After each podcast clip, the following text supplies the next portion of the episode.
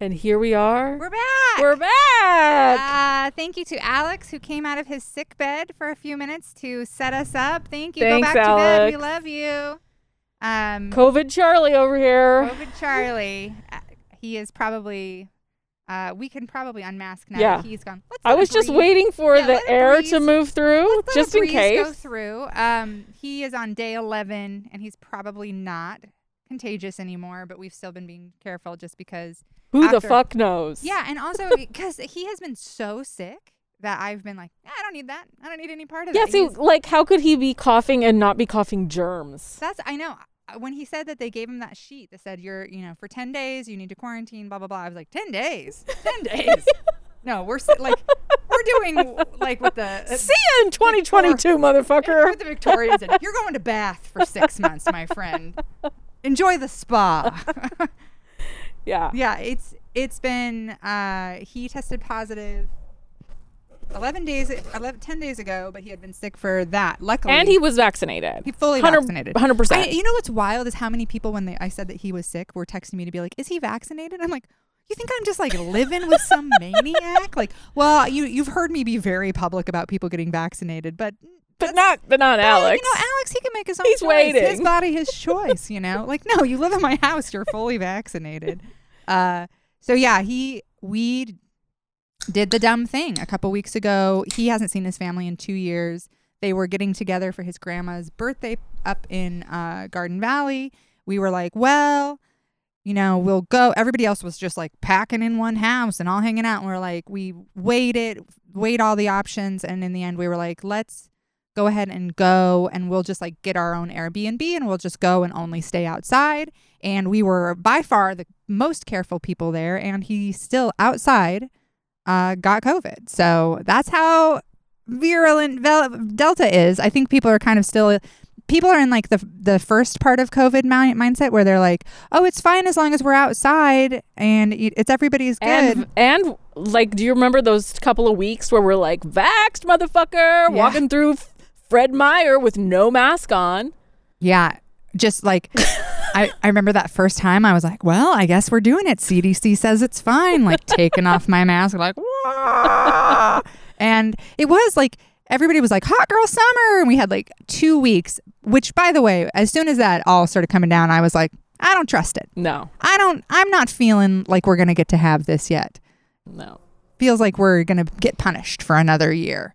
Uh, and here we are. So- Yeah, my suspicions were around the school around school because I was like, "There's no way everybody's gonna just go ape shit." Yeah. Especially the people who aren't vaxxed are like, "This pandemic was never my problem, and it's sure not my problem now." Yeah. And so I was like, "Oh, I'll bet you money by the time the kids go back to school, we're in a full." I thought we would at least get the summer though. You know, I thought like by October we would be like, all right, button her back up, uh, which is why I planned shows out till the last one is September 19th because I thought we'll probably get into October.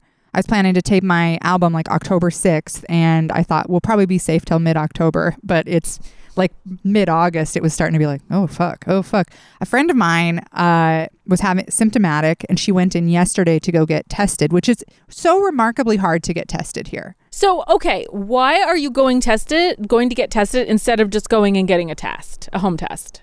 Well, because the home tests aren't as accurate, and she is a server at a restaurant and can't get the time away from work unless she has a positive test. And I think she wanted to get it was still a Because I 15 noticed they were, test. they were giving them away at the library the other day. that is what somebody told me. People are like, it's not hard to get tested. Go to the library. And then I was up at a camp uh, in early July, and of course, camp.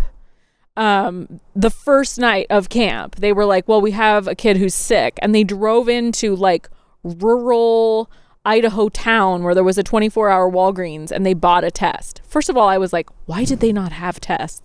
at already camp. at the camp. Yeah, yeah. like, how yeah. did you You're not know? Like, why are you doing this in the middle of the night? But I was like, oh, it's that easy. Yeah. If you can get it in, you know, Podunk, Idaho. Well, he was able to make an appointment at St. Luke's pretty easy and went in. I went and did urgent care, and actually, that kind of took I've only seen like A long photos of the lines. Yeah, so she was in line. It was around. She got there at 8 a.m. yesterday. Line was around the block, and she was texting me from the line and I was like, "Oh my gosh, is that because there's so many sick people?" And she was like, "No, I've been listening to everybody as this line wraps back and forth in this parking lot." And she's like, "It's because everybody is here to get a negative COVID test to go to concerts this weekend with." She was like, "I think I'm the only Yeah, symptomatic." Jonas Brothers. Yeah, she was like, "Everybody's here for concert tickets." And it made me like, I was like, oh my God, we're so much more fucked than I realized. And that was after knowing that 62,000 people went to the fair for like just concerts, not even the rest of it. So I was like, oh wow, okay. That on the dirty bleachers. Yeah. Yeah. So Yeah. We're probably pretty hosed. I heard yesterday that the head of St. Luke's broke down crying in a phone Mhm. call with the press. And I was Mhm. like, and we're just still like, that's fine. I think I'll go to a concert. Jonas Brothers. Jonas Brothers. I don't know. The picture she was, the photo she was sending me of people in line did not seem like Jonas Brothers fans. Well, so there you could don't be. know that. I, that's true. I don't know. I don't. Honestly, not even sure what the Jonas Brothers music sounds like. Uh, I've. t- You think since I have teenagers, I'd have some idea. Oh, they don't like the Jonas Brothers. no, No. no, teenagers don't. It's I all don't think so. older well, people not now. well. You have three teenage boys. Yeah. I think it's maybe teenage girls, but maybe like millennials, early or Okay. late late millennials. yeah. I don't know. I don't actually know Then their sh- music either. All I know is one of them is married to that uh, Priyanka Chopra or whatever, Okay. who is an actress that's like just stunningly beautiful and has great fashion. And I always Look at you. Speaking of great always- fashion, can we talk about great fashion? Look at you. You showed Oh. up to this yard, man. Oh. Uh, you've got. I am in uh, a desperate, desperate state. I mean, we've been talking about this for the two years of the pandemic. Just like, what the heck are we doing with our clothes? And now I, I actually have some event work events coming up, and I'm like, what could I wear to that? My jorts? like the word jorts makes me laugh, but the idea of you showing up to something in jorts. Someday we're gonna make a bet that you lose, where you have to show up somewhere in jorts with like a t-shirt tucked in, and amazing. The just the mental image of that. yeah. So I, I've just been having like a real problem figuring out what it is I could wear, where I could get that item. We did. Uh, Dave went to get some school clothes for Bodie um, last weekend, and he was like traumatized by the experience of going to Dillard's, and like so, you know. Everything is picked over. There's problems with the supply chain.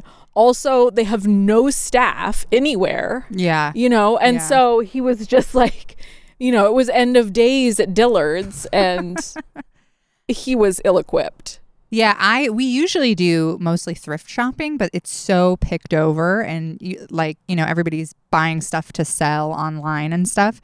And um so I was like, all right, we'll do, you know, we'll just go to Old Navy because the kids needed like new outfits and I it was kind of a nice actually like for the first time instead of like picking everything out, I just sort of set them loose and let them pick their own stuff. And Calvin's uh, back to school outfit was uh, purple and white and red Hawaiian shirt with white jeans and rainbow Crocs, and I was like, my man, like it was just, and they all like all like p- three of them picked these like phenomenally strange outfits that I was like, great, perfect, off the clearance rack, let's go. Like it was, it was okay. well we had a an actual horrifying moment when bodie showed up at our house on thursday um because so at the beginning of summer he came home wearing these Ariat squared off toe like mid calf shit kicker boots Okay. You know these boots. It's like the boots that the guys wear and they're completely worn down with their too long toe. Wrangler jeans. oh, okay. Oh, oh, oh, okay. They're like yeah, a yeah, yeah. work boot, but you just pull them on. Yeah, got it. So he comes home and it's like summer. It's like hot summer. And he's wearing these heavy boots. And we're like, what is this? And so apparently his mom had got him and they're his work boots. And we're like, okay, well, when you're working, Yeah. wear the boots. But he was feeling, you could tell, like very prideful about these boots. And I think they were like making him feel like a man. Yeah. Like they Yeah. were a symbol to him of like adulthood or Yeah. something. And so he was It's what really it's what a young man does before he gets a truck. You know, Right. he gets some square shit kicker boots. Right. in- And they- in our state. right shit kicker boots. And I guess his mom had told him that he looked like his older brother wearing those boots. And I'm like, yes, well, that makes sense because his brother, you know, works HVAC. And it's Yeah. like, those are the boots you can wear doing HVAC. Yeah, that my, my stepdad wears those boots. Those are plumbing for 45 years boots. Yeah. yeah. Right. And so uh, a couple of times I had to tell him, like, go put your flip flops on because you don't need to wear those with Yeah. your swimsuit. Yeah. yeah. Yeah. And I think finally he realized it and he just left the boots at his mom's and we continued summer with the fan the vans. So school starts, Bodie goes a couple of weeks, and then last Thursday, he walks in the backyard from school and he's got on new black jeans and new black shit kicker Ariat boots. Oh yeah. All right. And I was like, Oh, did you get some more new boots? And he's like, Yeah. And he pulls up the pant leg and they have fucking Blue Lives Matter flags on them. wow. Yeah. Wow. Yeah. Wow. Yeah. I, it ruined my entire week. I, we had to have a talk to him about it. Mhm. He's a very naive person. He's also, like a lot of teenagers, really uh, striving for uh, an identity right now. Totally. Who is he? Who is he going to be? It's an easy way to fit in in Idaho. He- you know. you know, he's seen that symbol on the, you know, on a sticker on the trucks of people that his stepdad knows. Mm-hmm. He lives in rural Canyon County. I was just like, oh no, I can't. I don't know. I mean, I can't send him to Sage International School No. where, uh, you know, it's the most progressive, uh, liberal place in the entire state. And Man, that is rough. Because at that age, you know, I've always been so careful with my kids because they're looking. Part of being a teenager is you're always looking for ways to push back and rebel. And Right. it's possible, like he knew that with the reaction. He kind of vaguely knew. I don't think he knew the whole history Right. behind that symbol. I think a lot of people don't. Like we got into an argument with uh, a family member recently who has uh, bike shorts with that on, and she was wearing them in an Instagram video, and I was like, "What the fuck are you doing wearing those?" And she was like, "What?" Blah blah blah, and she didn't really know, uh, like kind of the broader history of that, uh, like what that symbol has meant in the past, but also has come to mean now per- currently.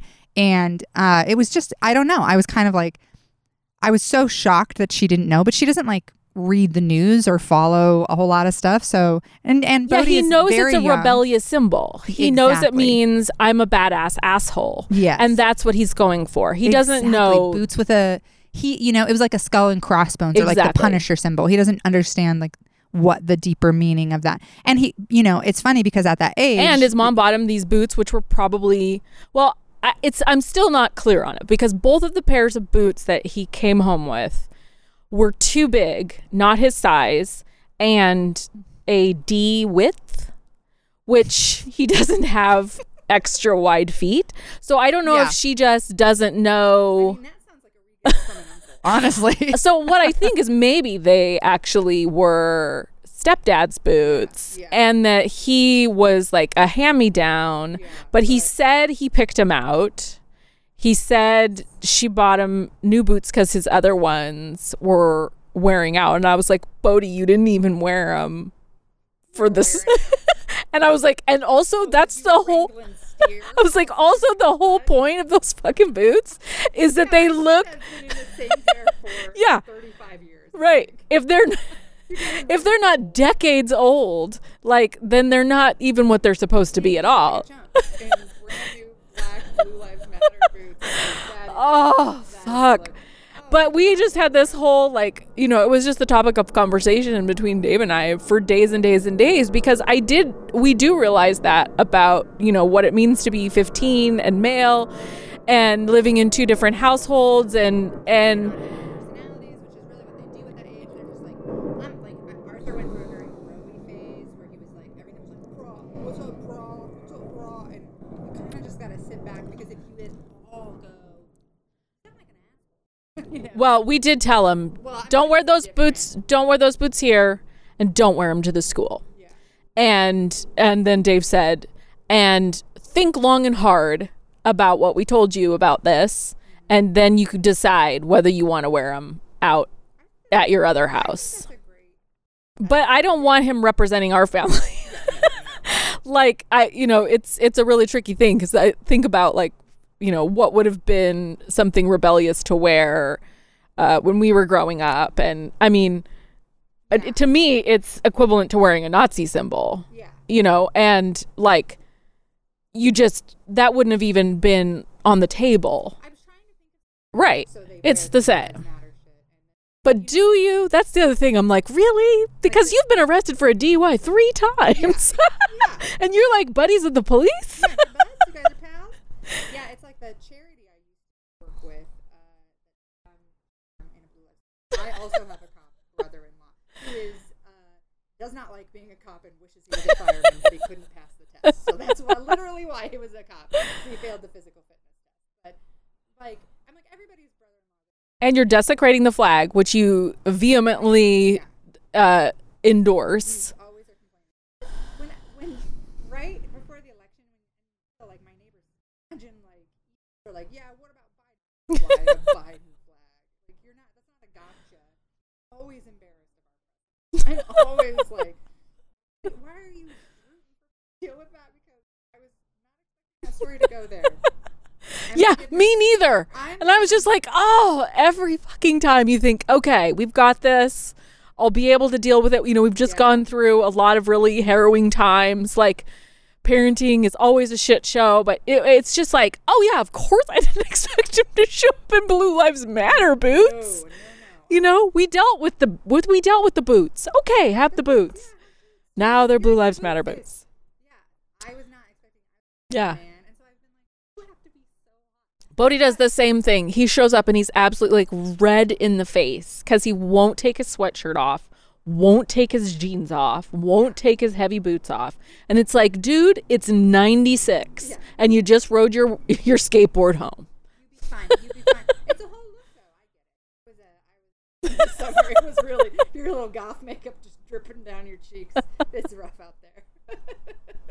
Yeah, it's gruesome. Uh, Teendom is talk about what you gruesome. texted me about yesterday? Because I, I literally have not stopped laughing about the therapist thing. Can we talk? Yes, yes, we can talk about it because and I've been thinking about it too.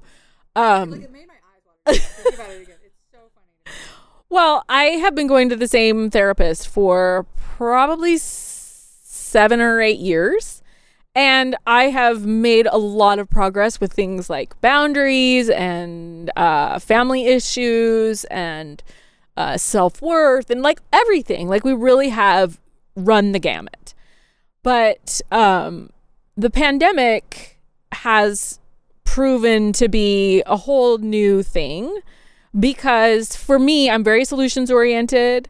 I'm very like, okay, what's my problem? How do I tackle it? How do I, you know, what are my like targets and goals and things like that? And that's how I always live. Well, when everything is an external problem, um, you can't that you cannot solve, then um, well, you're just like existential crisis. So that's where I've been. And it's gotten worse and worse and worse. And I have not been able to rely on my normal coping me- mechanisms. Like, I've just been flat out, full on depressed. And it's gotten worse. And I'm like, now we're look- we're heading into the fall, winter. I know what it looks like. I think last year we didn't know what it looked like. Yeah. And even though there's still still so many unknowns, we're like, I'm reading what's I'm reading the writing on the wall now, and it's not good. We were like Right. And we're going to be fully trapped and um, it's cold here and it's bleak and and so i'm just like really intimidated by it. Because i thought last year i was like well we'll just see. We'll figure it out. We'll do what we can. Yeah. you know we were scrambling with the kids taking them out of school and putting them back in school and and so um now i'm just depressed. So the last few conversations i've had with my therapist he's been like, I think you really need to consider medication. And he's like, you're clinically depressed. And I'm not anti medication. I believe in medication and I believe in medication for mental health. But I don't think that's where I am. Like, I'm depressed because of all these external factors, not because I'm unable to like like I don't know. I feel like it's different. It's not internal, it's very external. Right. And that's what I said to him. I was like, last time we went down this ro- this road, it was a horror show for me because I, uh, I, I I can't get the medication from him. I have to go to somebody, you know, a psychologist or whatever it is. And I tried like 12 different medications and I had horrible horrible side effects from everything. Nothing ever worked. It was like 8 months of like night terrors and um you know, feeling like dull and muddy. And anyway, I was like, I broke this mic so bad. Alex is watching. Get this. It's fine. I'm. I'm so the the medication thing didn't work for me in the past, and I'm like, I'm just not up for it right now. And also, like, just numbing me, um, isn't going to make Afghanistan better, or you know, Texas or Florida, or like, like I'm depressed for because it's terrible out there and we're going back into a pandemic winter. so that pissed him off because I think he's like, I don't have anything else to offer you at this point. We've been doing talk therapy for so long and now you're worse than you ever were. And like, I have nothing for you. And I kind of scoffed at him. Um, just like, I'm not doing it. So quit suggesting it. And then, like, weirdly at the end, he's like, I think, he's like, Do you think about death? And I was like, Well, I'm not like thinking about death all the time. I was like, I think about death as a concept. And he's like, I think maybe you really need to figure out what really matters and what really counts. And maybe you need to think about death more. And I was like, this has nothing to do with anything. Like, how is that going to make me feel better? Well, it's, I mean. so then he's like, there's this app. You should download this app. I forget what it's called because it had a really stupid name. Because it's so funny that at the end of you think about death a lot. like that's such a weird to throw in at the end of your session. I don't know what he meant by it. I think he was just kind of scrambling and I'm not sure exactly what the idea was, but I think it was just like you need to think more globally instead of no, that wouldn't make any sense either. Because I feel like part of the problem is I'm thinking globally, right? So maybe I need to think more personally. Or uh, both of us. Maybe he thinks like your um, your issue is that you're dealing with like not dealing with your mortality in general. Like he's like these are long term problems, but like don't worry, you'll be dead soon. he's trying to give you a little pep talk. And I was like, well, I know I'm going to die. I know I don't like live forever or whatever, but you know, like I'm not obsessed with death. I'm not thinking about death. Anyway, so what it comes down to is he tells me that I should download this app that sends me quotes about death five or six times a day. And I just laughed. I just was like, what are you talking about? Like, I, I'm just gonna like look down at my phone and there's gonna be some morbid quote about death. So that that what what's that do for me during the day? You know, I'm at work, look at my phone, death quote. Great. something something like uh, you live once. There's nothingness after this. and and I was like, and he was really mad that I was laughing because he didn't think it was funny. it was like a like a real suggestion, and I was like, wait, do you have some kind of a? Is this like something you're selling? I was like, do you? Do you get kickbacks from this death quote app? I was like, you know, we're all we've all got side gigs during the pandemic. Sure, yeah. Maybe He's this like, is yours. Hey, have you tried my death app? Maybe that's what you're missing. I mean, it's like, what's the code that I need to input when I download it so that you get credit? And he's like, okay, well, let's uh let's look at a couple of weeks then. And I was like, what? And he's like, uh, I'm just really frustrated with how this conversation is going, and so I'm just gonna wrap it up, and we can talk in a couple of weeks. So he basically And I was like, "Cause you don't want me to download your death app." Yeah.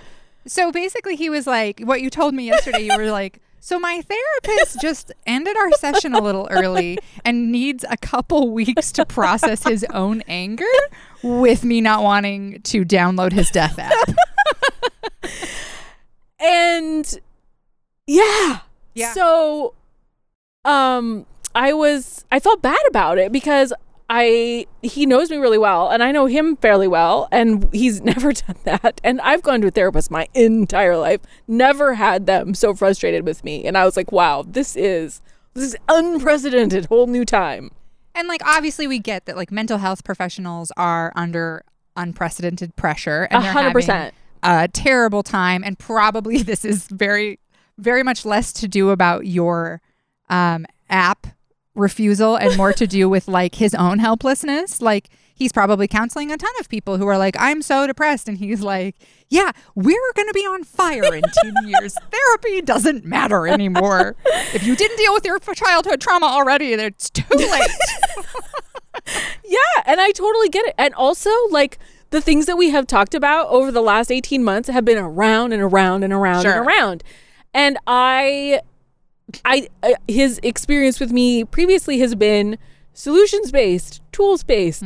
Can't get there right now. yeah. Um so yeah, he's frustrated, I'm frustrated. I was like rabidly angry all weekend because I'm depressed and I'm mad and then there's like on top of it blue lives matter boots and all that kind of shit. Yeah. And so I was just like, yes, I am unhelpable right now. I cannot help myself Yeah. and other people cannot help me. Yeah.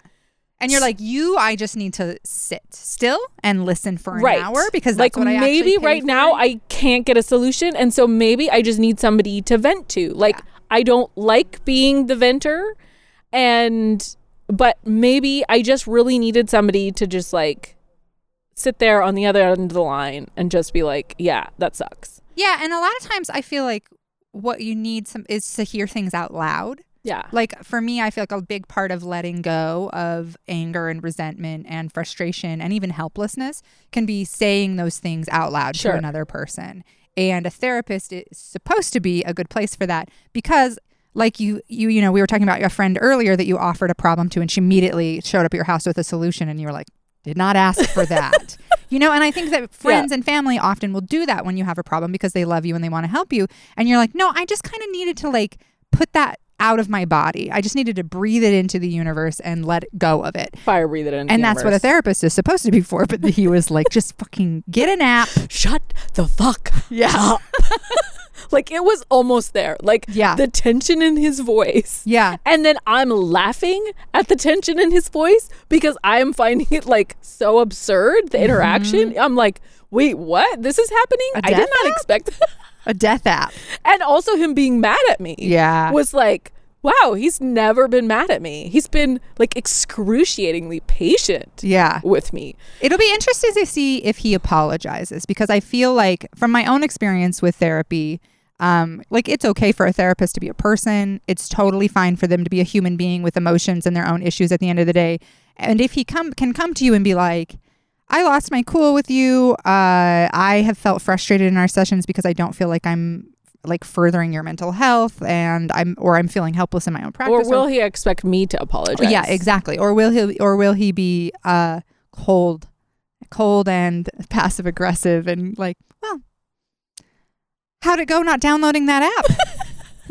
Or, you know, like it's actually kind of perfect because it's one of those relationships where I don't feel like I mean, I'm just not worried about it. I'm like, well, whatever happens, happens. I don't have anything on the line with this. This isn't a boyfriend. This isn't, you know, a sister. This is just like, well, this person, yeah. you know?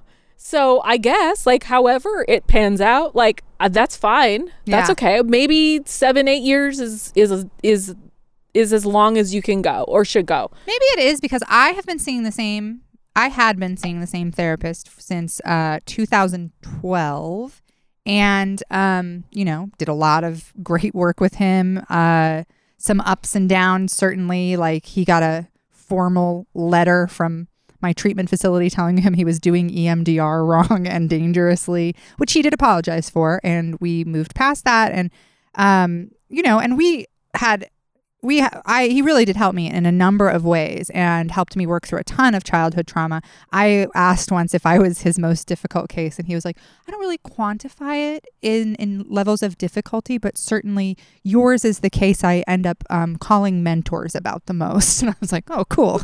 so yes, yeah.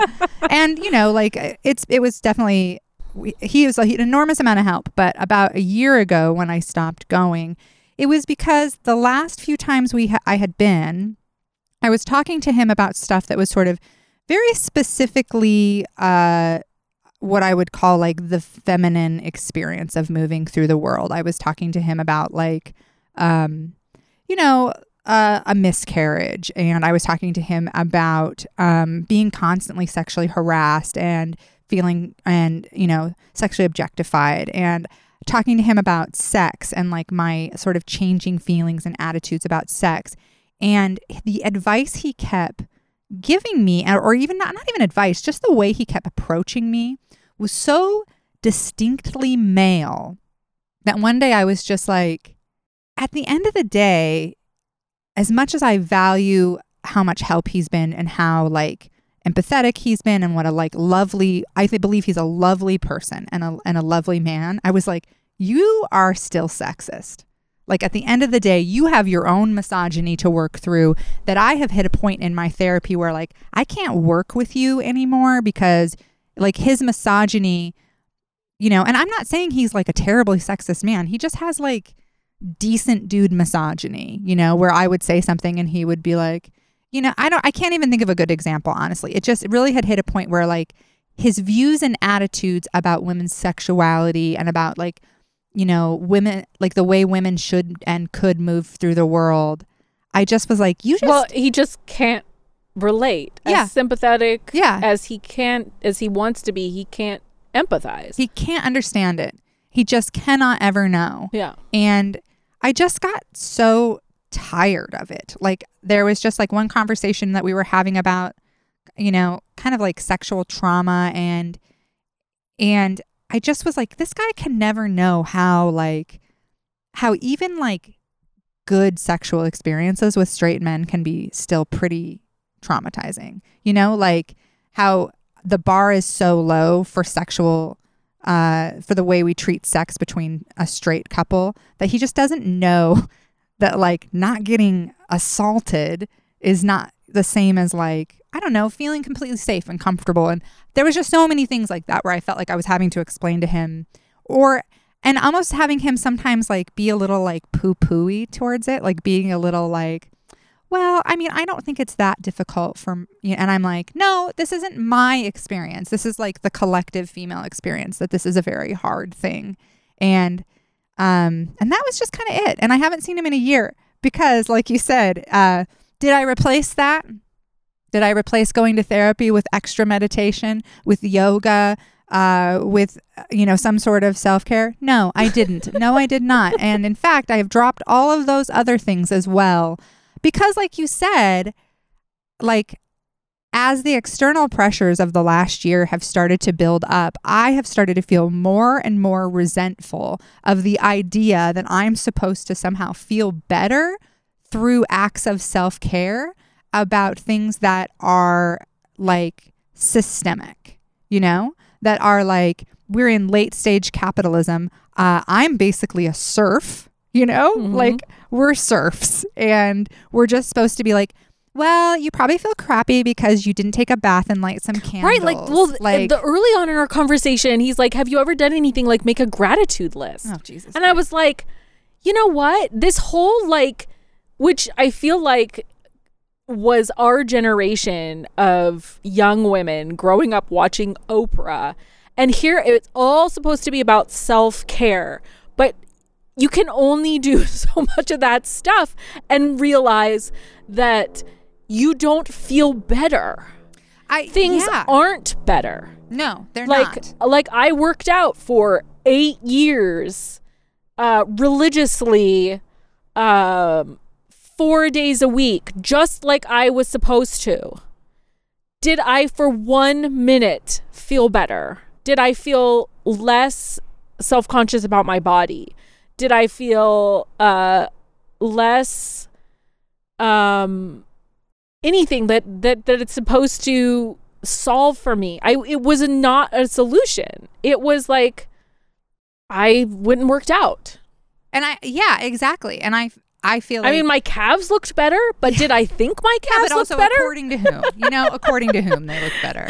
And also, like I feel like I've sort of had this realization too that uh, a lot of that stuff, like yes, I feel better if I go for a walk. Yes, I feel you know physically, emotionally, spiritually. Yes, I feel better when I meditate. Like there are things in my self care toolkit that I do feel better when I do. But at the same time, I feel like a lot of the stuff we were like really heavily influenced for do for to do and like kind of shamed to not do is what I call like white woman navel gazing where like so much of that shit I've come to realize is like like we were taught uh, to just always be like what am I what do I need to be doing to myself to then make the world better. And I've started to just think like what an enormous waste of time because so much of it is based on making yourself physically more presentable mm-hmm. um, and more attractive to men. And so much of it is based on like, yeah, I think you should go to therapy and you should deal with your childhood trauma. And I think you should take a bath when you're feeling stressed out. But a lot of that is like built around this idea that like you will feel better about how shitty uh, our society is if you just take care of yourself, which is such individualistic, like, right. shitty- Like, and how so much of it is just like, you know, raising your pinky while you're drinking from the teacup because, you know, it's the rules of court. How much of it is just the rules of court? Mm-hmm. Yeah. And you're so busy trying to keep track of the rules of court that you're not paying attention to abortion laws. Yeah. Yes. You yes. know, like, um, to How to- much to of the it- rising and festering boil that is right wing politics in this country becoming more and more violent and more and more prevalent and blue lives matter shit on little kids boots you know like uh because we've been so f- like because we were like sort of groomed to be so hyper focused on that and to be like well the problem is you sweetie you Mhm. know i i feel like and you're just not coping. And have you considered? like I don't want to cope. I don't want to feel better. They're like, oh, um, by the way, part of the southern United States is going to be uninhabitable in ten years. But have you tried a facial? It's like I, I feel like I was talking to somebody recently who was saying she was feeling really bad for not being more creative right now, and she was talking about how she needs to meditate more. And I was like, I don't feel creative right now because I'm, feel this like pointlessness to creating art. Like I'm still writing jokes. I'm still like that same I have I feel like I have one thing I can do and that's um kind of lessen people's load and make people happy and uh but like a lot of the other stuff I was doing before poetry and all these other things and a lot of my writing and stuff I just have felt so pointless. Like people have been asking for more writing on the Patreon and I've just been like I I feel I feel pointless right now, you know? I feel like uh not not like what I have to share is pointless because I think people's stories are always interesting and you know people always want to share and connect and blah blah blah. But more just like if we if we are gonna do this it feels like I don't know. Is it dumb to be like I'm just listening right now. I'm tired of talking even though I'm on a podcast right now and talking but I don't know I don't know but I I I, I haven't gone to therapy and I haven't done like all that Well, part of my intimidation about not going to the same therapist is that I then have to do all that work with somebody else just to get them up to speed. Oh my god, yeah. And I'm like, oh my God, I can't talk about my youth and my parents and my 700 horrible boyfriends. Oh my god. like, oh, yeah. could we just say we're starting from here? But of course, all of that informs who you are now and like why you're processing your problems the way you I don't are. even and I'm know. just like, I don't even know what I would that's just say to a new exhausting. But I think I might be like you, just like, okay, well, maybe this is another thing that I'm just gonna give up. It also, I wonder if some of it is kind of getting older because my mom and I were talking. I don't know. This was like three years ago, and you know that was right when I was like deep in my work, and I was like doing, you know, doing all these uh, doing like three 12 step groups and like just working so hard and like right in the you know right in it and i remember talking to her about it and she was like yeah i did a lot of that in my 30s and now i'm just like fine you know which is not true by the way but arguably you know like the other day when i told her that i thought she had anxiety she was shocked by that revelation. So some work to do still. But she was like i think as you get older you just kind of get like you stop thinking about that stuff so much. And i do feel like that's true. I think part of the reason i haven't I, I do feel much more peaceful even though things are shit much more peaceful and um whole and okay than i ever did in my 30s or 20s now currently but i also kind of find myself a lot more boring you know like i don't like before i was like digging into trauma and like going through everything and now i'm kind of like I did I did that. I don't need to like rehash all that stuff. I don't even really think about it a whole lot, which is a nice place to get to and maybe that's because the therapy works at some point and you're like, I'm good. I don't need to keep, you know, playing with those marbles forever. You kind of just eventually put them on the shelf and go like, those are mine. Yeah. So, I mean, I feel like I've worked through all of the baggage, but now the problem is the the the present yeah. um that's weighing so heavily. But so I had that conversation and I texted you immediately after.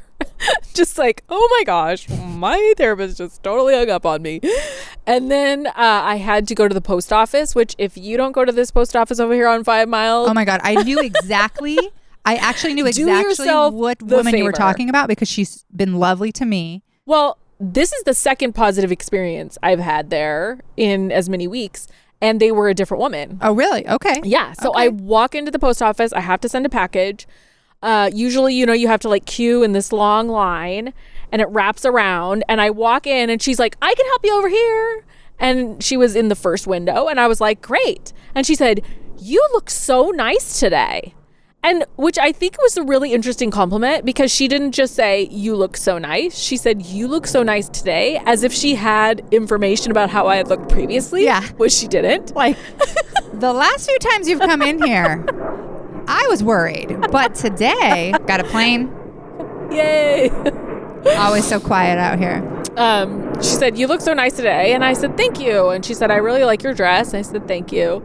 And then um, she was typing in, you know, this the information from my package and whatever. And she said, You have really nice handwriting. And I was like, Thank you. Which I do have really nice You handwriting. Thank you for noticing, post office lady.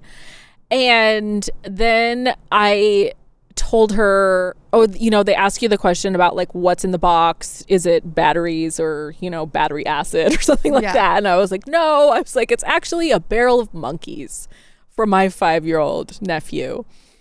And she pulled out a sheet of stickers that had Oh. little superhero kids on them. Oh, And she put stickers all over the box.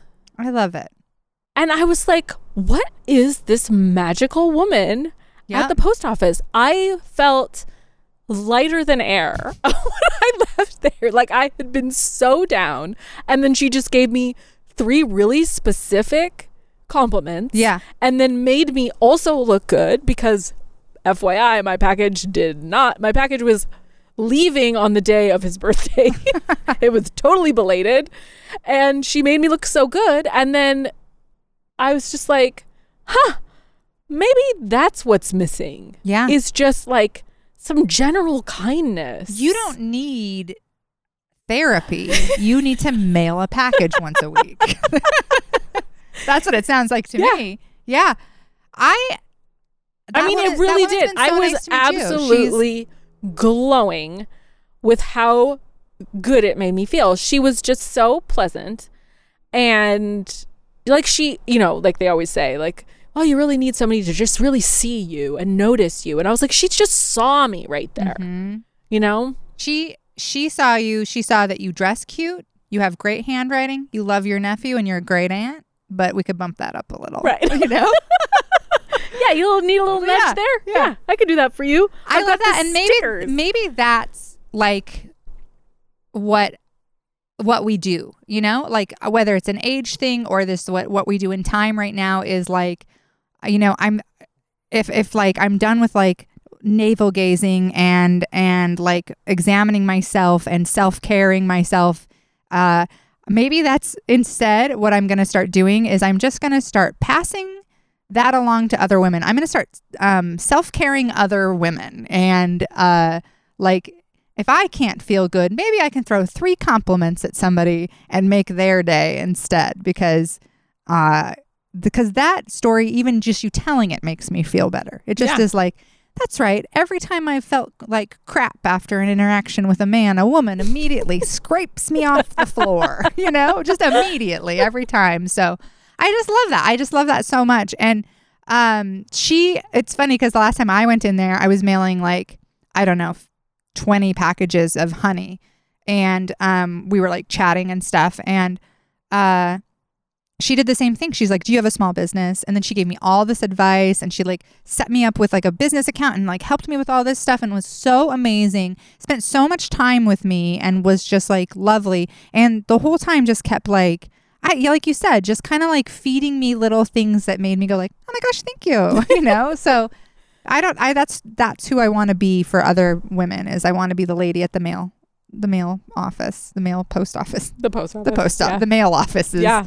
Yeah. Yeah. I I, I 100% beautiful. agree. I I uh part of my problem is that I don't have the emotional reservoir, which we've talked about. My emotional reservoir is um a dusty, dusty desert.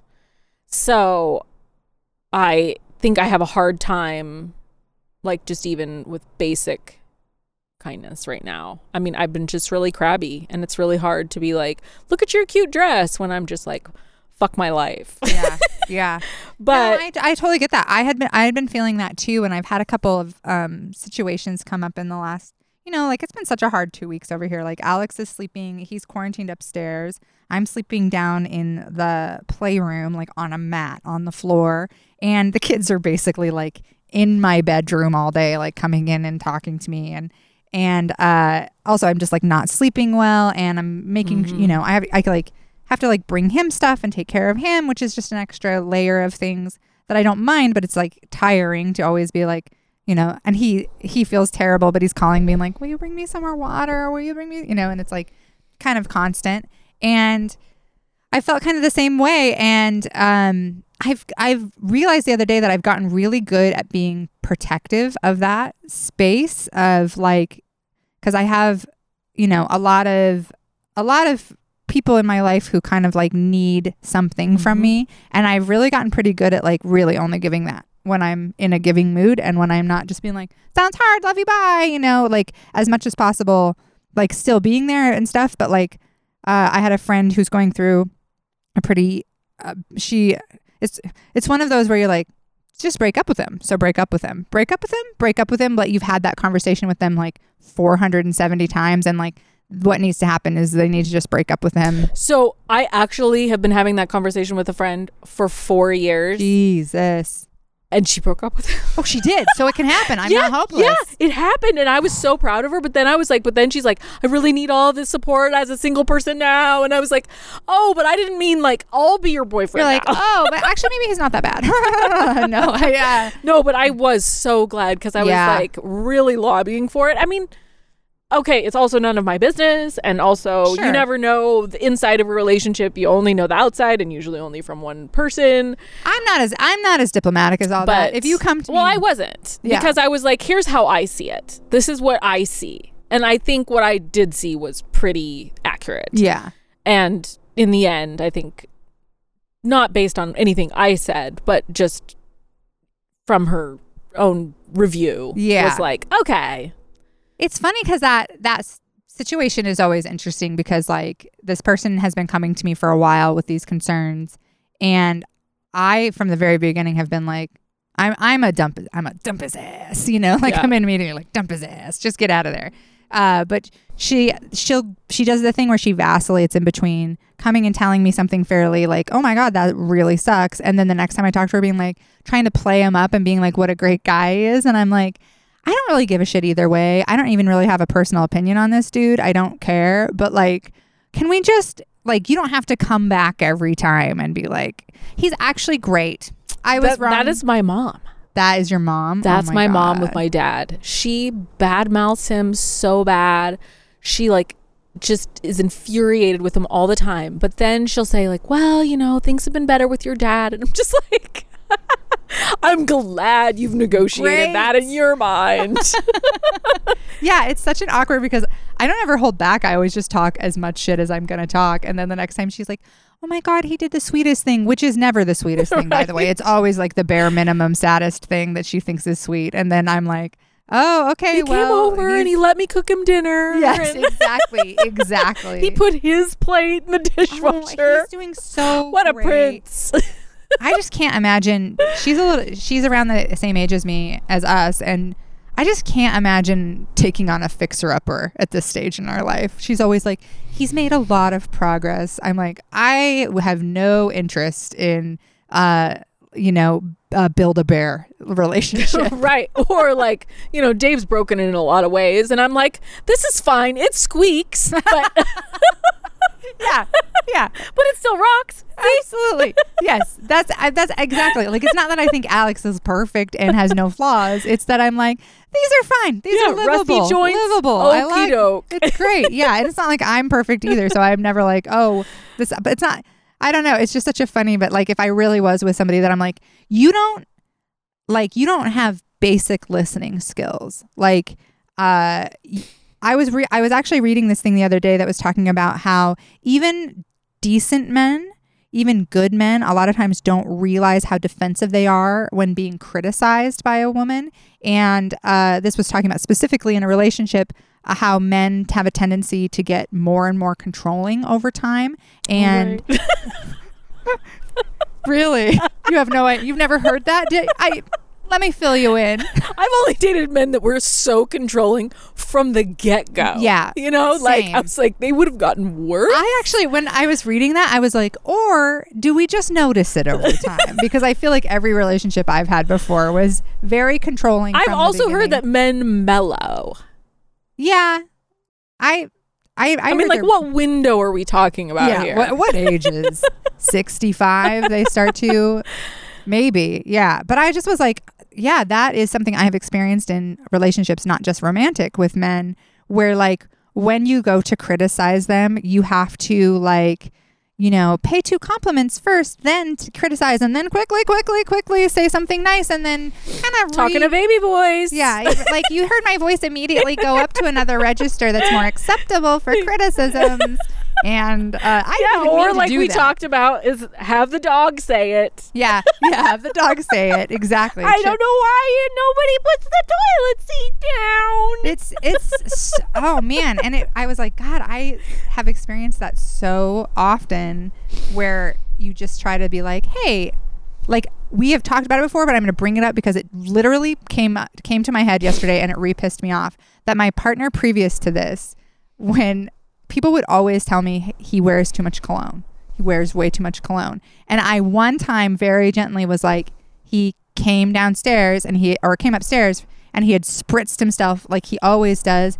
And i was like hey um you're i think you're maybe wearing a little bit too much cologne Which, by the way, too much cologne is just cologne. yes absolutely i've been explaining this to arthur because he wants to start wearing cologne and i've been oh, like oh yeah. the thing that men don't understand about cologne is that our senses of smell are so much better than yours that no matter how much cologne you think you're wearing it's too much cologne It's too much. if you can smell it it's way too much like put a tiny little bit, like less than just like a tiny milliliter of it on your jacket, and then leave your jacket in the car yeah for two Six weeks. weeks. Okay, two. two weeks, six weeks, two to six. between two to six weeks. And then put it on the trampoline and hose it off. Yeah. And then that will be Yeah. the right spray amount. it, spray it in front of you, leave the house, sell that house. The next man who buys it walks through the cologne. That's how much cologne you're supposed to wear. That's the amount. That is correct. It's so, and I also like, they're very, I think there's maybe no colognes I've ever liked the smell of. Uh, I've never been like, oh, that's nice. Like, Alex wears this lovely pine scented deodorant, which kind of smells like him anyway, a little bit, because he's all foresty smelling. And that I like. But like, if he's never worn cologne and but I told him I said uh, to this ex I was like so I think maybe just you know not always but sometimes and definitely today you're wearing a little bit too much cologne and he was like no I'm not no I'm not that's ridiculous I'm not wearing too much cologne and I was like I mean, I'm telling you that I right now, like, I think you're wearing too much cologne. He's like, I'm not. You're wrong, and I don't know why you're criticizing me like this. And I was like, I'm like not actually criticizing you. I'm like just kind of like letting you know that me, your partner, who I would assume that cologne is at least partially intended for, uh, I don't like it. So maybe don't. And he was like, it's not for you. And I was like, I'm getting that now. like I am understanding. But you know what? Now. Who is it for? Yeah. And do they know it's for them? And have you asked them what and they is it think? and is it supposed to be too much? is this a dominance thing? Because other people would tell me like one time uh, a friend of ours was like, "You got to talk to him about how much cologne he wears. It is horrible." And it was another man, and I was like, "Maybe if you tell him, Yeah. he'll listen." Because I've tried, and he just like gets very mad at me. And nope, he was just like, fuck you. I wear the right amount of cologne. And I was like, how interesting to never take notes. like, how, how many notes have you taken on your body from strangers? I mean, if anybody one time had told me I was wearing too much perfume, I would just never wear perfume yeah, again. never, ever, ever, ever. yeah. But my association. Somebody told with- me in eighth grade that I look like an ostrich when I wear V-necks. I've never worn another V-neck. Not a single one. I don't even know what that means. I don't know if it was a posture critique, a neck situation. Uh, I don't know, but I've literally I've never worn another V-neck ever, ever, ever. So yeah, I take notes. Yeah, for sure.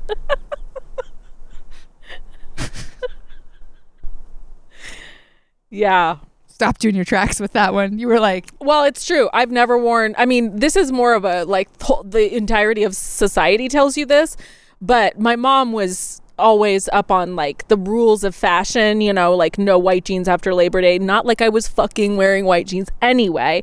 "You're no but- Calvin." But no. uh I never wear horizontal stripes. And there's s Yeah. well, you were not larger. No, you weren't is- this- chubby. This is like when I bought this, I got it at Target. I thought it was really cute. And this is like the first time I've worn it because every time I put it on, I have this like image of myself that I look like an actual they square. like all I see is the uh the like back page of Glamour magazine. oh yeah, yeah, yeah. Where Vertical it's stripes are more flattering. right, and I just see that in my mind. And you know the terrible thing is that I love stripes. I love a pattern. I love a stripe. I love a polka dot. There are uh out of the striped clothes, two percent of them are vertical stripes. Yeah. Ninety-eight percent of them are horizontal. Also, and now- Like now if you are a Breton stripe uh, shirt, so cute, blue and white, slightly sailor, you know, like Yeah. boat neckline, so cute. You would look amazing in that. Never would ever wear it, not in a million years, because I I, want that for you. I want you to be in a Well- boat neck striped shirt. You would look amazing. I was told that like you know age eleven that horizontal stripes would just make me look whiter. So Which is funny because I I feel like vertical stripes are so much less flattering on everyone pretty much all the time. Whereas like I, horizontal I have stripes, one striped item. Well, sometimes you can I can get away with like I do like a diagonal stripe yeah. can be really cool or like a mixed stripe. that actually makes you invisible. Did you know that? A dia- Nobody can see your body at all. You're just a head floating, and that's what men prefer. I hear. So, so Glamour said when I was 17. Have you tried being just a head with no mouth? Obviously. Yeah, but make sure you've like worked on your makeup and Yeah. stuff. Yeah. Yeah. Yeah. Like smoky eye or bright lip, but not both. Oh my god, I've been watching a bunch of 90s TV because uh, I'm Star Trek. That's what I've been watching. I've been watching uh, DS9 and uh, Enterprise, which I'm a big Star Trek fan and I love TNG and I love the original. And I hadn't watched either Enterprise or DS9 uh, since they came out. DS9 is like early, late 90s.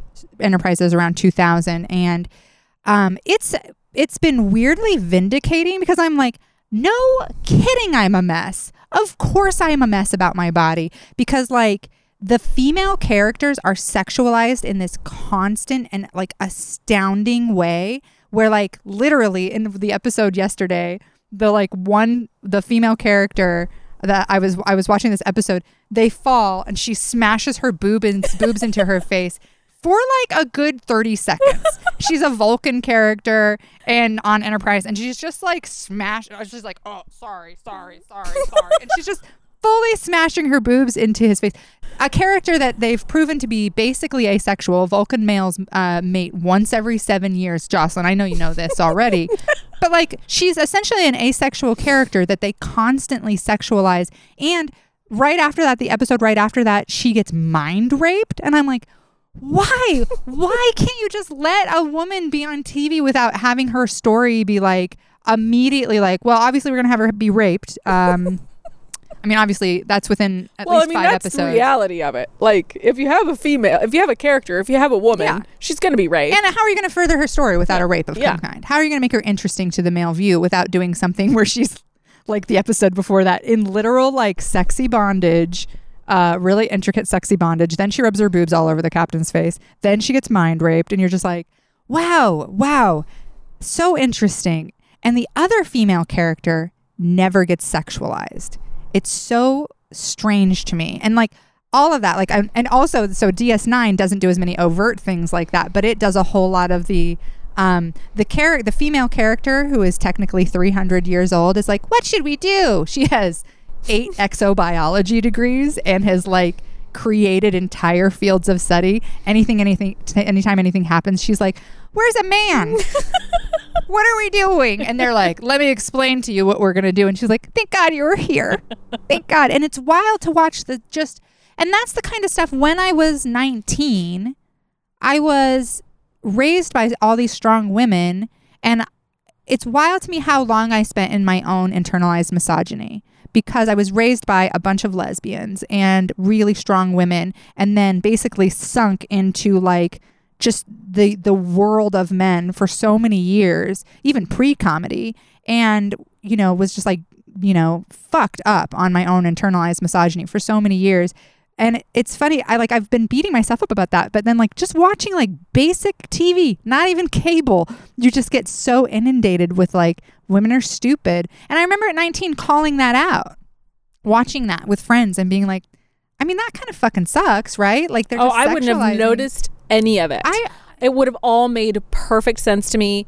And I mean, I've just been shocked going back and watching things that I had really admired or, you know, were my favorite things. And then, and then you look back and you're like, wow, the women characters are sh- so shoddy. yeah. And yeah, and like sexualized and, and stupid or, you know, or just minor, just minor, minor people, like no sophistication, Yeah. no nuance. And you're just like, like, Ocean's wow. Eleven. We watched Ocean's Eleven with the kids, and Henry was like, "Is there no women in this?" And I was like, "Well, Julia Roberts is in it a little bit," and then you're like.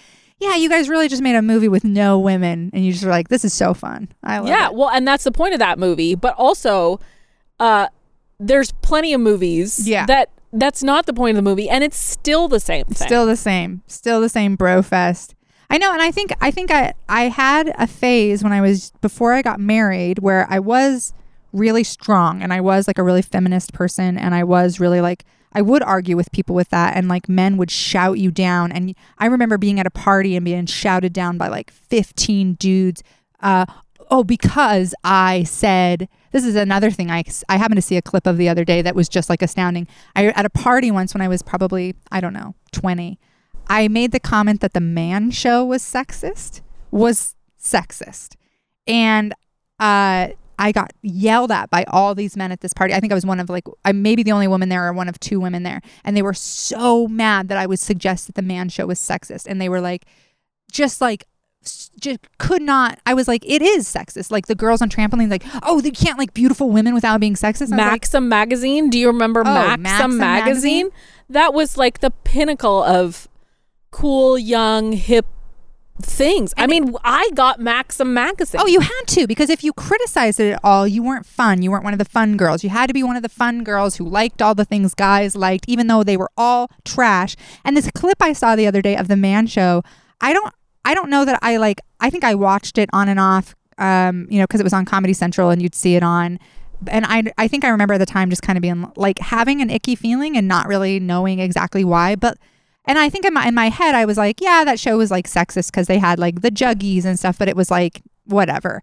Literally on the show, this clip they showed, they're like, "We hate women."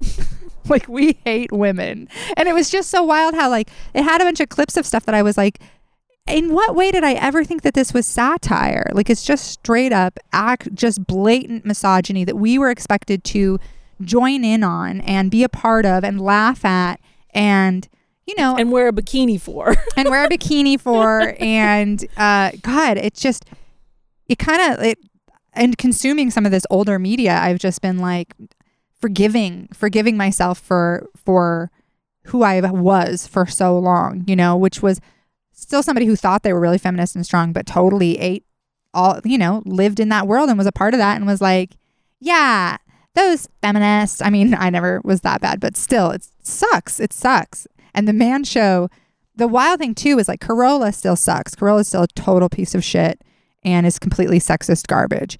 And uh, you know, like but Kimmel kind of got off scot free. I forgot he was on that show even. Like Rogan hosted it for a while. He's still trash, but like I had completely forgotten that Kimmel was on that show and watching it, he was like, "We don't like uh, we don't like feminists. We don't like blah blah blah. If you're that kind of woman, look, they had a machine where they could turn feminists, ugly fat feminists, into uh, juggies. And then she came out and she was like, "I'm not mad at men anymore." Like once she was cute or whatever. And I was like, "Why are we letting Kimmel get away with this? Shouldn't we put him in a box somewhere and uh, all three of them?" But Rogan has a no, yeah. massive Why don't we just give him a hundred million dollar contract to spout? Yeah. That's what I'm I I feel like I can't believe I'm just now saying this because I feel like I still have been so accommodating of sexism, of bigotry in my life, uh specifically sexism, I think because other things, homophobia, racism, you know, anti people being anti-Semitic, I feel like I can immediately much easier call out and be like, no, that's wrong. But sexism always still has this like because it's directed at you and specifically I think with sexism when you try to call it out, you so are immediately labeled like I don't know. I I guess you I bought into being oh see I can't my brain is like I'm do I do the math we're almost there but it's like yeah I bought into it for so long on some level that I didn't even understand of getting along with men especially in an industry that is mostly men has required me to play ball and even if internally I was like no this sucks I think Well, and honestly, like I still participate in it. The the work culture that we live in, there's just still tons of things that um, women are expected to do, like take notes during the meeting that we would never ask our male coworkers to do. yeah I mean, there's just like l- microaggressions all the time. I mean, I was told within the last five years um, by a male superior um, in my field that there is no sexism in our field. oh that's nice And I was just like, I'm sitting here in like a professional setting with my peers, and we all are highly educated, like, you know, fairly along in uh, our our lives and there's a man telling me there's no sexism and i'm just like you know in sort of an alternative like progressive field.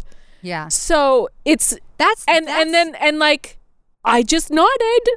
yeah yeah you know, I didn't because you can't really push back. Like uh, there, I would have lost my job so many times yeah if I pushed back on that kind of stuff. And at some point, you got you have to be like, well, I have to work too. Like yeah me losing my job isn't like th- that doesn't mean that it goes away. But I I'm guilty of participating in it and of not saying things. I mean, you know, just even being around my mom and she's just such a misogynist and incredible. And I'm like, okay, is today the day that I fight her on it? Or is today the day I'm like, okay, yeah you know, you just like, how many times do you have to stand up for it? I mean, you're supposed to. I know, I get it, but I don't.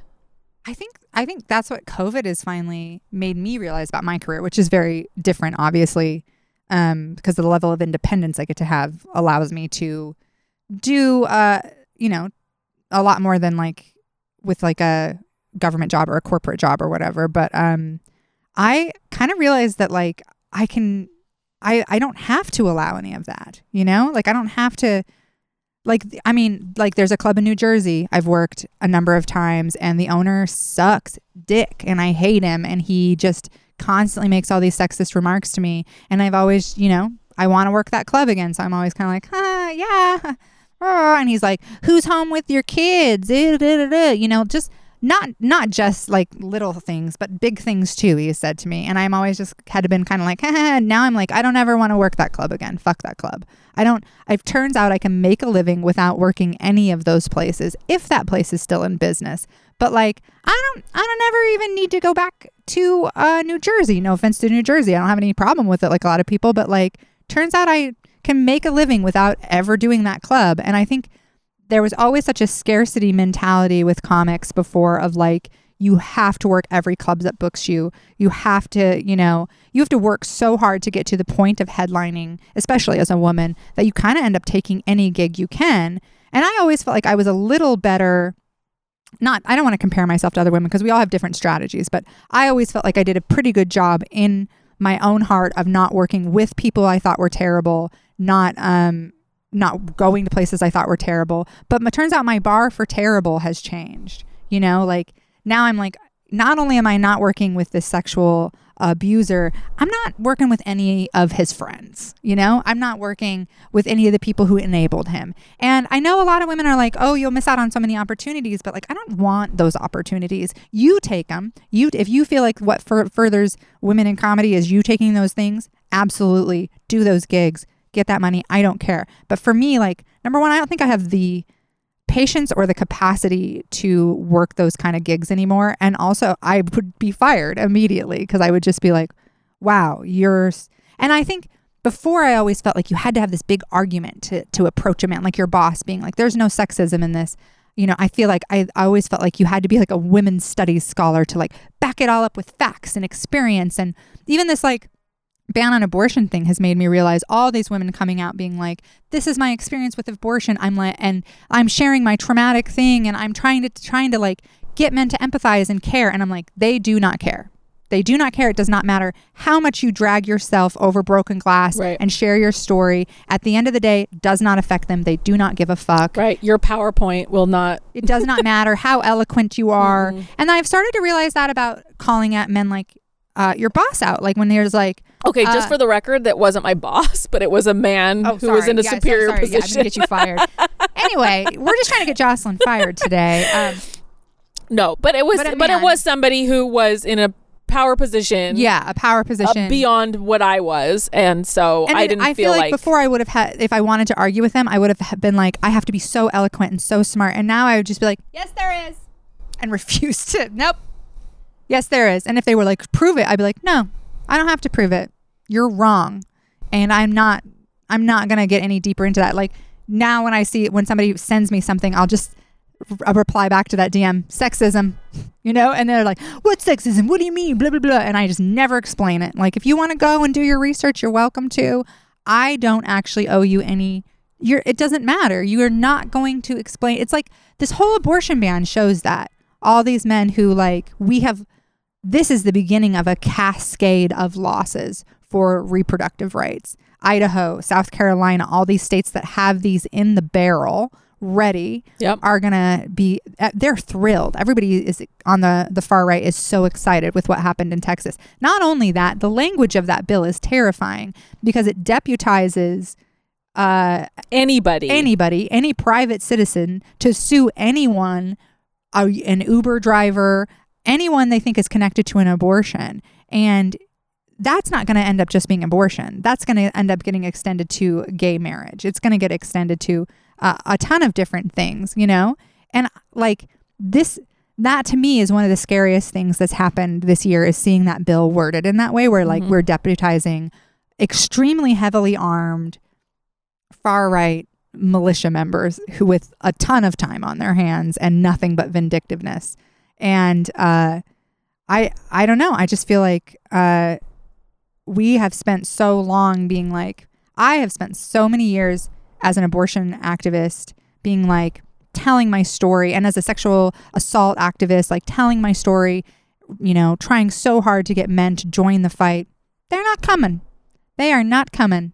And, you know, I think it's it also is has been invigorating for me in other ways where I'm like, if this is how men are showing up to this fight for not just women, obviously, plenty of uh, non-binary and trans people get uh, abortions as well. But not, if this is how cis and straight men are showing up to this fight, then how am I not showing up for Black Lives Matters in the same annoying way? You know what I mean? Like, how am I not listening enough? How am I being like, sounds rough, you know, and then just moving on with my day because, because it, it sucks. And I hope white women can feel this oppression and and feel how shitty it is and realize that it's uh, a hundred times worse for black women and for women of color and that like this will primarily affect them in in poor communities ah the whole thing that whole thing is just Or- me You could make a gratitude list. or i could make a gratitude list you know what or I could just be like, I'm so grateful that my partner has a vasectomy and this affects me in no way. And um, I'm never fucking another straight man again anyway. So even if he died, it wouldn't even matter. Um, oh, Man. I know. God. What a week. What a week. What a life. Yeah. Yeah, Well, I hope this has been therapy for you a little bit. it has. And uh, we're just a couple blocks away from the post office. So I'm just going to swing by there Swing on my way get your- home. TGIF. Get your get your feelings. Maybe I'll buy and- some stamps. Ooh. Literally, I have 40 sheets of stamps because every time she's like, "Do you need stamps?" I'm like, "Sure." Yeah. Yeah, Yeah. absolutely. Yeah, they upsold me on the stamps. Not this time, but the time before, and did not need stamps. Yeah. and yet it was it was like such a like wonderful experience and i felt so great i was like yeah Yeah. i'm actually going to respond to the upselling Yeah, i'm going to do that for you i hope you have a quota that you have to sell a certain amount of stamps hope you're getting points for hope this you're getting it. You at least send letters and and cards and things. I just have a drawer full of stamps because I don't I haven't mailed anything since 1998 other than packages. So you at least are a letter writer. yeah well I don't have depending. nice handwriting. That's why. She's never said nice handwriting to me. She's always like, Could you what does read this out- say is read this out a nine or a seven Yeah.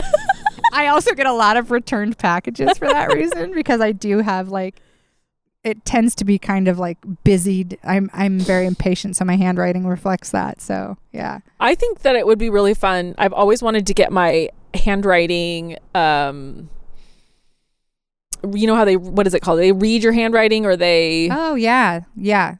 Um uh, I don't know what it's called, but they like do an assessment of Yeah. your personality. Yeah, yeah based on your handwriting yeah, i'm like i think my handwriting says that i'm very confident and beautiful yeah. It does. It does.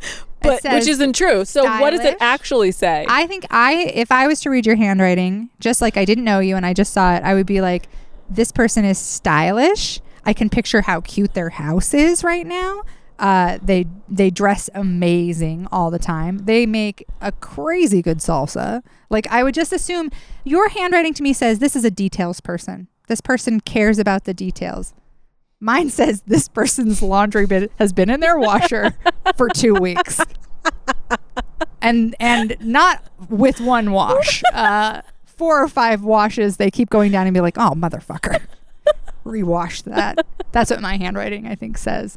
Actually, I have gotten the note from people that my handwriting drastically. I don't know if it's a DID thing or uh, I don't know exactly what, but my handwriting does. Like, if you were to look through my journal, it changes drastically day to day. Like, really? Yeah, like uh, The uns- the sign of an uneven mind. Yep, yep. That's what they say about Emma Arnold for sure. Yeah, I had like a a book one time that had just a little like it had a few little samples of, you know, what certain handwriting could be, what could it mean? And there was one that was I th- the way I described it is kind of spidery, like really sort of light, like not pressing very hard, sort of cramped. Um, it sort of looks kind of antique or whatever, which is my grandma's handwriting. And it said this person is very secretive. Ooh. And I find that fascinating Yeah. that your handwriting could reveal that you're secretive. Mine, I think, um, when I was Like, in- mi- does mine say liar? no, no, no. Um, Because it yours says- should. yours yours doesn't say liar, but it it does say uh, keeps her own counsel. you know, like like you said, you're you're more likely to be like you should question that compliment that Yeah. she just gave you. when I was in elementary school, nobody would let me use their markers or crayons because I was in the class known as a hard colorer. and I do even still, I go when I color or like when I'm eh, with doing art stuff, if I'm using crayons or markers or anything like that, I go through one a session. Like I'm a hard colorer. That's Emma Arnold, hard colorer. Did Um, I? So pencils too. I'm a hard like I I'm push. I push into that paper pen. Like you you get three pace, pieces I of would have my never let you use my crayons. No, no, no, you would not. I wouldn't let you use them now. I was That's fair. I was the child who I was I had a coloring book, but I would put a piece of tracing paper over the picture that I wanted to color, trace it and color that so that I did not defile my coloring book. Amazing. Amazing. And also I could then do the same one to get it perfect, several to get it right. times, yeah. Before you before you committed to the book, you Right. wanted to get the exact. And one time my mom let my brother color in my coloring book and he was like 3 years old and I was maybe 6 and I was livid.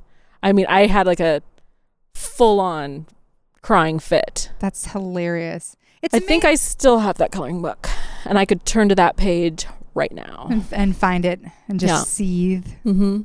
Um, that is that is amazing that we're friends because I feel like yeah, I Well, so there just isn't that many coloring incidents that come hasn't up come now. up. It hasn't come up yet.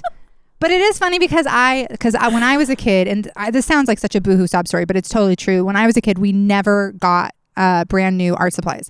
My parents had five kids, and uh, we were pretty broke. And they would always, my mom would just go to Savers or wherever, and she would just buy a bunch of art supplies, and then you kind of had to pick through this giant bag of like you had to like make your own crayon set, you know, out of stuff. So I always had crayons that were like already broken No. and gross. So I never had like a new crayon set to be fussy over.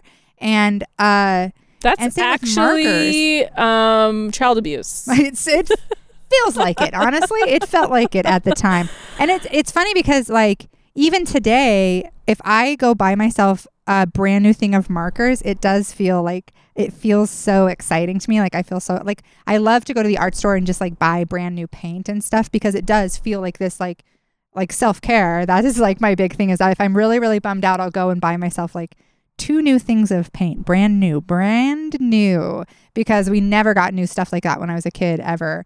And um but yeah, people would not let me use their markers because I would just be like, "Grrr," which is maybe why my mom never got. No, she was just cheap. She was just very cheap. But yeah, No, I would get as a gift for like Christmas or my birthday, you know, the 96 set or Oof, the you were a 72 set. set or Oof, the oof. 64 set or and then we had this neighbor that we would sometimes go over to their house and it was an like a quite elderly couple. I think they were probably like in their 80s or whatever.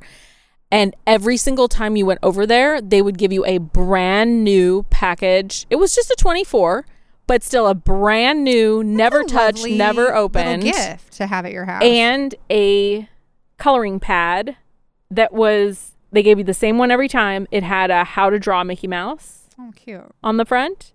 And I would just like die to go over there. Also, a very small jelly jar glass of Dr. Pepper. Oh my god, I can't. That makes me. I'm. That's what I'm gonna do. And now that I'm old. that's so cute. I can't wait to do that. Yeah, I thought of doing that the other day So because I was like trying to figure out what to send my five year old nephew. I'm like, what is a five year old? I've I, I've eventually decided on the barrel of monkeys, but um, I want so bad to provide that for a child.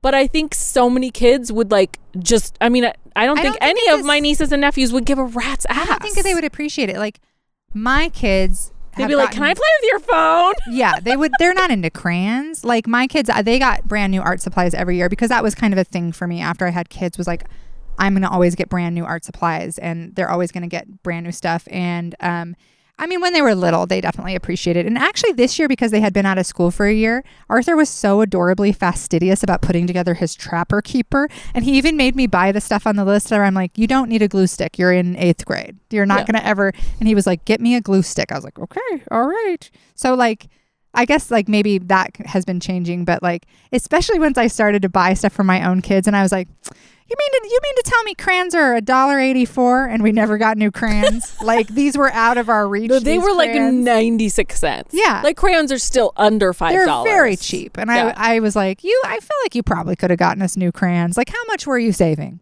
at the used store? How many crayons were you getting? I, she would get a big bag, I guess, for a dollar ninety nine for five kids. I guess it adds up, but now I'm like, yeah, I love I love to get new art supplies. I don't think kids care now.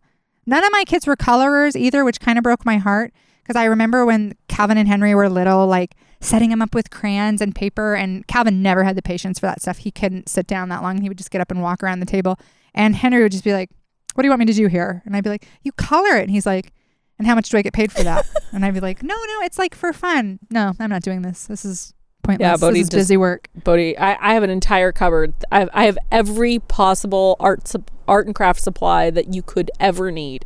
I have a cupboard and I have a closet full of that shit.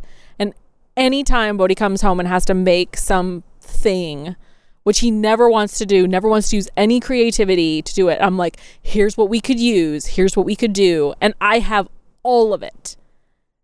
I'm never getting rid of it. Like Yeah. whatever Oh, you need. Like he had to make a diorama. I was like, we have these beads you can use and this ribbon you can use and why all kinds of wires and clay and you know f- 1500 different kinds of markers and pencils and crayons and Yeah. chalks. I have a whole thing of different chalks. I have I have the same thing. We have uh, a whole art like one of those eight by eight cube things with like little drawers, and it has every single thing is packed with a whole bunch of stuff. And then Calvin will be like, "I have to make a poster for English," and I'm like, "Okay." And I set him up with everything, and then I come down and with a pen, he's put on Right. the poster board like the title, and that's it. And I'm like, "No, let's make a diorama." You know, like Buddy came home and he's like, I have to make a uh, crest or a shield that represents who I am. And I'm like, amazing. Let's do, do this. I have like so all these things that's that. what we should do instead of gratitude list. let's make crests. I want a well, shield. I do. I do want to do with you um, at the beginning of the new year. I want to make a like a vision board kind Want of to a do thing. vision boards? Yeah. People have been trying to get me to do vision boards forever. I'll Well, do one with I- you. let's I'll do one let's with you. do it though with like some specific constraints, not just like rando. Like let's Yeah. come up with a way that it's not just you know vision board. we should do that as an episode. We'll make them and then and then we'll share them. And and uh, I'm interested to see. I'm interested to see yours. Uh, now yeah, me I'm too. like, now that I'm thinking about it, I'm like, what would be on it? Yeah. Snowmobile. snowmobile. Well, that's what Bodhi put on his, That's and I was just hilarious. like, why is it always a fucking snowmobile? I do not. What is my snowmobile? What's my Alex's snowmobile? people, Alex's people are uh, snowmobiles and snowmobile people. In fact, his uncle Jeff, who I really love, uh, he was on. This is big. He was on an. He was mentioned on an episode of Judge Judy, who as so who's this hotshot snowmobiler Jeff? That's his claim to fame. Was he was mentioned in the lawsuit? I would have that on my phone. Oh, me too. I'd have a shirt that said it with Judge Judy. Uh, so funny. So Judge Judy said that, and that's his claim to fame. But they're snowmobile people, and they've taken me out, and I'm always like, I like nature because it's quiet Right. Yeah. and still. And I get like a snowmobile gets you places that you necessarily wouldn't want to snowshoe out to, but like they like to take him out and like, you know, do all these crazy things. He broke his femur so bad Mm-hmm. that like they couldn't even go and get him for a while. He was like stranded out there. I'm I just am like I don't get this. I don't understand any of this. No, Like, there's two different kinds of people, and I am one, and my son Bodhi is the Yeah. entire opposite. there's us that. and then there's snowmobile people. yeah. but whenever uh, he makes like, because he's in junior high, so they or high school, so they always have to make these things like who they are, and his is always like cats and snowmobiles, and every time I look at it, I am like, I can help you with yours because you're cats and snowmobiles Yeah. guy. yeah, But w- what would I be? I don't know. I don't know either. Horizontal stripes. Literally, the only thing that sounded appealing to me in the last year and a half was when you said jelly jar full of Dr. Pepper. I was like, hey, hang on, hang on. That's the you'll we'll show up with vision boards. That'll be the only thing on mine. I'll be like, that's the only. I don't know. It sounds amazing. Some new crayons and a jelly jar full of Dr. Pepper, and I'm set. That's all I'm looking for in 2022. I don't know. I feel like I haven't. Uh, I've never been a vision board person. I've gotten in arguments with comedians before because a lot of comedians will get together and do those, and I've always been like, uh, I don't want anything, and they're like, no, no, no, you have to want something. You have to put put your energy out so the universe knows how what to give you. And I've always been like, I don't think that's how it works. I don't think like Mine would just be money, just like yeah, money. money, Just- just How about money, just money? money. Here's Yeah. my vision board, money. I'm like, I don't know. I've always been maybe because I have- money that I don't have to work for. Yeah, oh, for sure. Yeah. but that's the problem it seems to be with money. Is the people I know with money are like, I work 80 hours a week Really? and all I really? care about Really? Those are the people you know with Oh, well, money? okay, That's the exact opposite. That's true. The people That's that I know that are like doing so much less than I am have so much more money. Yeah. I know both. I, guess. definitely work harder and not Fam- smarter. I know family money and then I know uh like over overpaid, overworker. overpaid and under. Can you tell- educated. I have to pee so bad. Can okay, you tell we, a story? yeah, we just have to. or should we just take a break? Do you want to tell a story? Well, I how many? We've been going almost two hours. oh, okay. Should we just should just be done. then. wrap it up? An hour and a half. Yeah, we're good. I have to pee so bad, but that's how we end every podcast. Is me being like, I have to pee. I have to go. You want to keep going? I have to go. Um, do you have anything to plug? I don't know why I asked you that.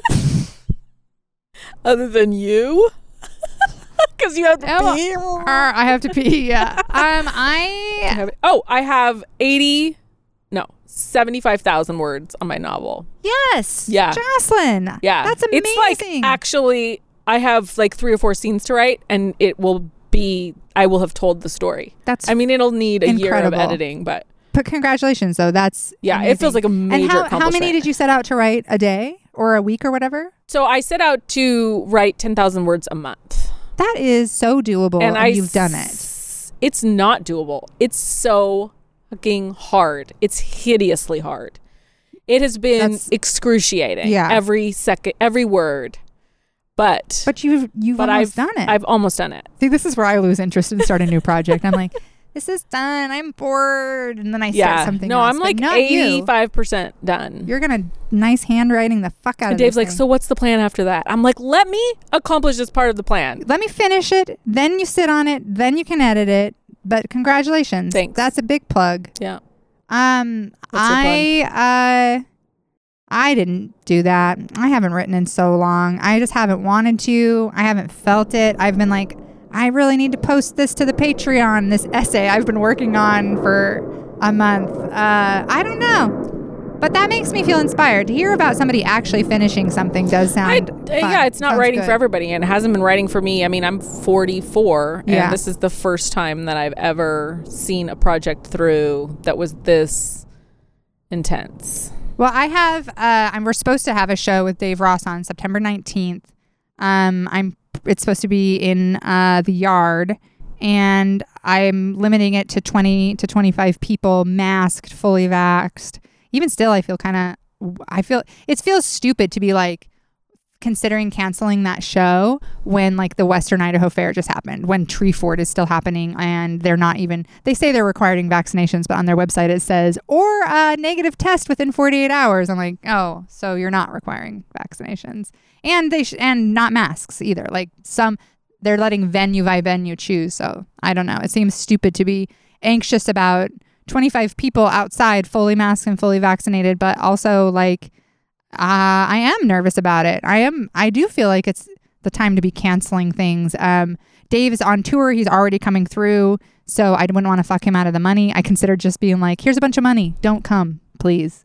But um, I think we're gonna do it because I do need to practice my album one more time, and then I have to figure out how the fuck I'm gonna record it in October safely. And I'm not sure what to do. I might just have to go somewhere where their vaccination rates are better and just record it there because I don't want to put anybody in danger to hear my stupid dumb jokes. Um, but we'll see. So Yeah.